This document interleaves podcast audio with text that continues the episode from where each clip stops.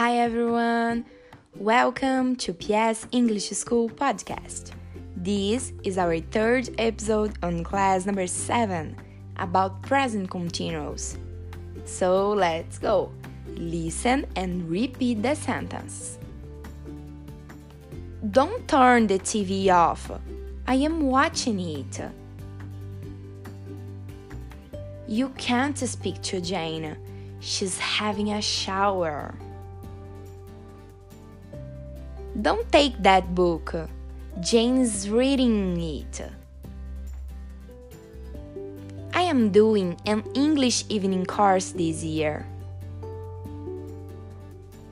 Peter is a student, but he is working as a barman during the holidays. I am living with friends until I find a place of my own. I'm having lunch with Glenna tomorrow. We are meeting at 1 outside the restaurant. So that's it, folks. See you later and bye bye.